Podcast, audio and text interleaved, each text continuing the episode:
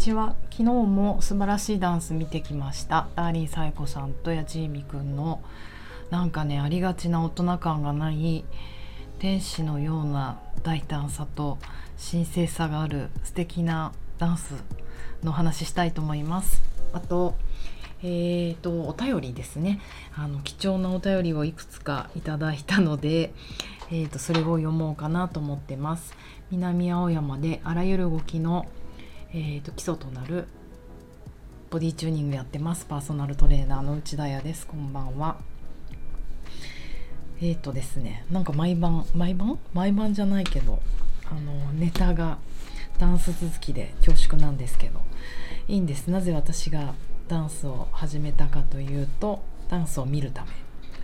人の動きを理解するため。人の動きをもうより見て享受して楽しむためなのでもうあのこうイベントがねあのまた再開し始めたとかあとまあ年末はいっぱいありますよね。そういうものがもうなんか素敵な12月の末。ということであの昨日はですねまたまた、えーと、私のダンスの先生八千美先生とあとあの一緒に踊ったのはダーリン紗恵子さん。えっ、ー、とですね代々木にストライプスというなんかスタジオというかコミュニティの場所を構えていて私もこの夏とこの秋えーと、西郷さんが率いるキューバダンスのチーム、まあ、強いて名前を付けるなら水曜日の夜場の皆さんをボディチューニングさせていただいたんですよ12人。めっちゃ楽しかったし勉強になった。私が何よりも。またね動く人の体っていうものの見方がちょっと変わりましたね。うんうんうん、でそのもうそれを率いる師匠なのでサイコさんのダンスも素晴らしくずっとずっとあの追っていたんですけどえーと、嬉しい週に2日も2人のダンスが見れるなんてっていう感じで昨日はあのジャズがテーマのイベントだったんですね。えー、確かビバップというものだったと思うんですがなんかそういった方たちのイベントであのエコダにある本当にこうかなりちょっと結構大きくていい雰囲気のジャズバーバディってとこだったかな、うん、そこであのもうバンドも入ったりとかあの本当子供からキッズから大人までいろんな人たちが一応ジャズをテーマに踊るみたいな感じだったんですけど初めやっぱりそのジャズジャズっていうかビバップを踊る子どもたちでも振動のようにうまくて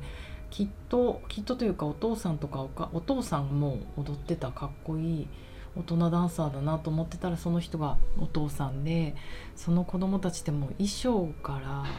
何から全てが決まっ顔まで決まってるんですよパーフェクト。だけどなんだろうねこうあまりにすごすぎてこの先どうなっちゃうんだろうみたいな、まあ、大きなお世話ですよね。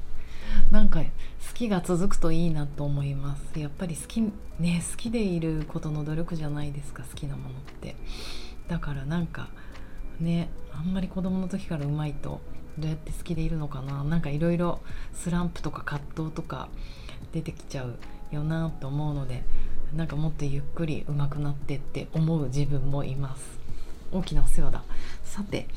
えっ、ー、とでサエコさんたちはねあの八千美くんは本当こう2人のジャズがテーマっていうのをすごい見たくって見たいっていうかもうワクワクしてでなんかその振動のような子供たちが23チーム続いた後だったんですよ。で正直なんかもう子供って本当になんかとにかくわーすごいまああのすごい小さい子供から1年生ぐらいのそんなわけないか3年生ぐらいのなんか中学生とかわかんない高校生なんかなんとかバトルでも優勝してますみたいなこうサスペンダーしてハットかぶっちゃったりみんな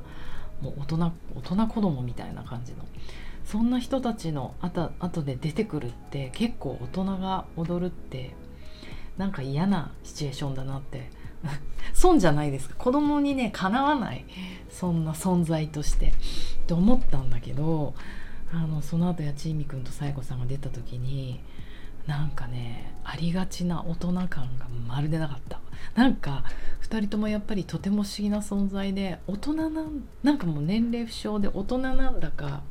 子供なんだかっていうかなんかこう存在がわからない。なん人間なのか植物なのか動物なのかなんとかの神なのかっていうなんかその何て言うのかな。バウンダリを超えたっていうか越境っ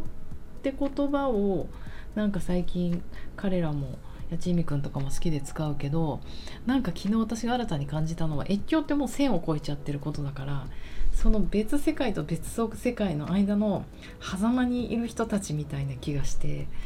えっと皆さんついてきてますか？なんかなんかその超える世界と世界の間はつな地続きじゃないかもしれなくって隙間があると思うんですよ。で私あの彼らがなんか変な日本語な興奮になって日本変な日本語になっててすいません彼らがきょとんとした顔で踊り続けるんですよ。なんかそれをきょとんとして言っていいのか無表情って言っていいのか悲しいわけでもなく怒ってるわけでもなく笑ってるわけでもないまたその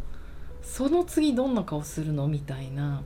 無表情で淡々とパーって踊ってく。でも体としてはあのもうパフォーマンスは素晴らしいです。こうなんか最後ブワーってこうトランスみたいに持ってくんだけどなんかすいませんダンスに関してはうまい表現ができなくて昨日ちょっとまあ顔について顔については今日語ろうと思ってるんでそっちに行きますが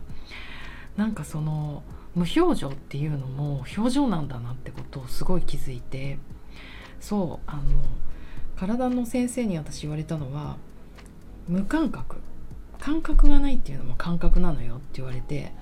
なんかすごい腑に落ちたんですね。いややべえ感覚がないって思うことってある。あります。私もある。でもあこれも一個感覚の一つなんだ。色色で言うならなんかグレーなのか水色なのか味で言うなら辛いのか酸っぱいのかそれの一つなんだと思ったらすごい腑に落ちてなんか生きててよかったと思ったんですよねそれと一緒で無表情っていうのもかなり表情の一つでもう身体感覚は激しいことが起こってるはずでそれが顔に出ないで踊るっていうこともすごいテクニックだと思うんですよ。でそれを見ている私たちも、まあ、ちょっともう持ってかれる不安不安っていうかなんか知らない世界に連れて行かれると。でなんかふと思ったのはなんかちょっと天使っぽいなって思って天使って神様と人間のなんかその隙間にいるものじゃないですか神と人間ってきっと地続きじゃなくてってあ神様を信じてない人すいませんねあ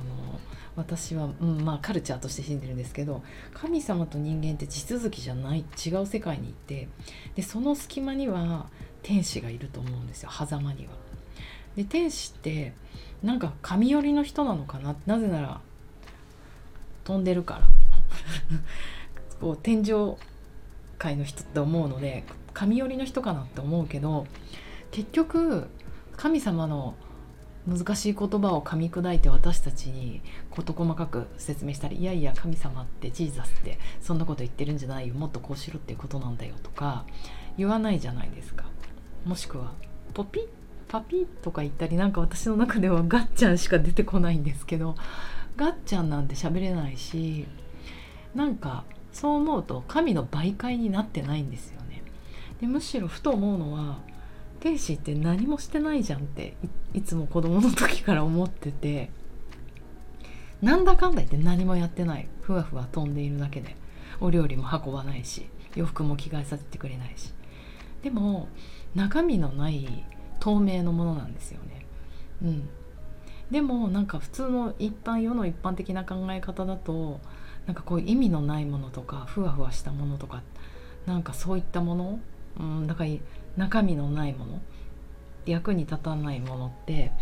否定的に捉えることもあるけどなんかちょっとそれってそうでもないなって思い始めて逆なんだよね。透明だからこそ何かをまとうことができるし、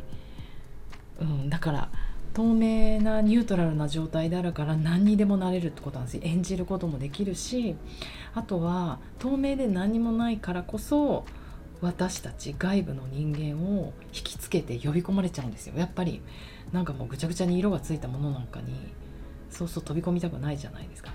なんかたかが知れてるそんな世界って思っちゃうから。でも透明で、ね、何もないものってなんか引きつけて呼び込まれちゃうんですよね。なんかそれが彼らのなんかありがちな大人感がなくて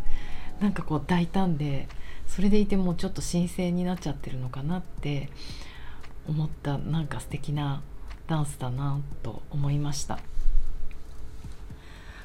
でなんかこんなにダンスを熱く語ったらまた10分経っちゃったのでまたお手紙が読めませんが次回は絶対読みたいと思います。えっと私はあと2レッスンで年内が終わるので2レッスン頑張ってやりたいと思います。皆さんはお休みできてるでしょうか？ボディチューニングラバーズというインスタグラムではあのなんか体のことを1日1個投稿していこうと思うのでお休み中も見てもらえたら嬉しいです。フォローしてね。じゃあね午後も頑張りましょう。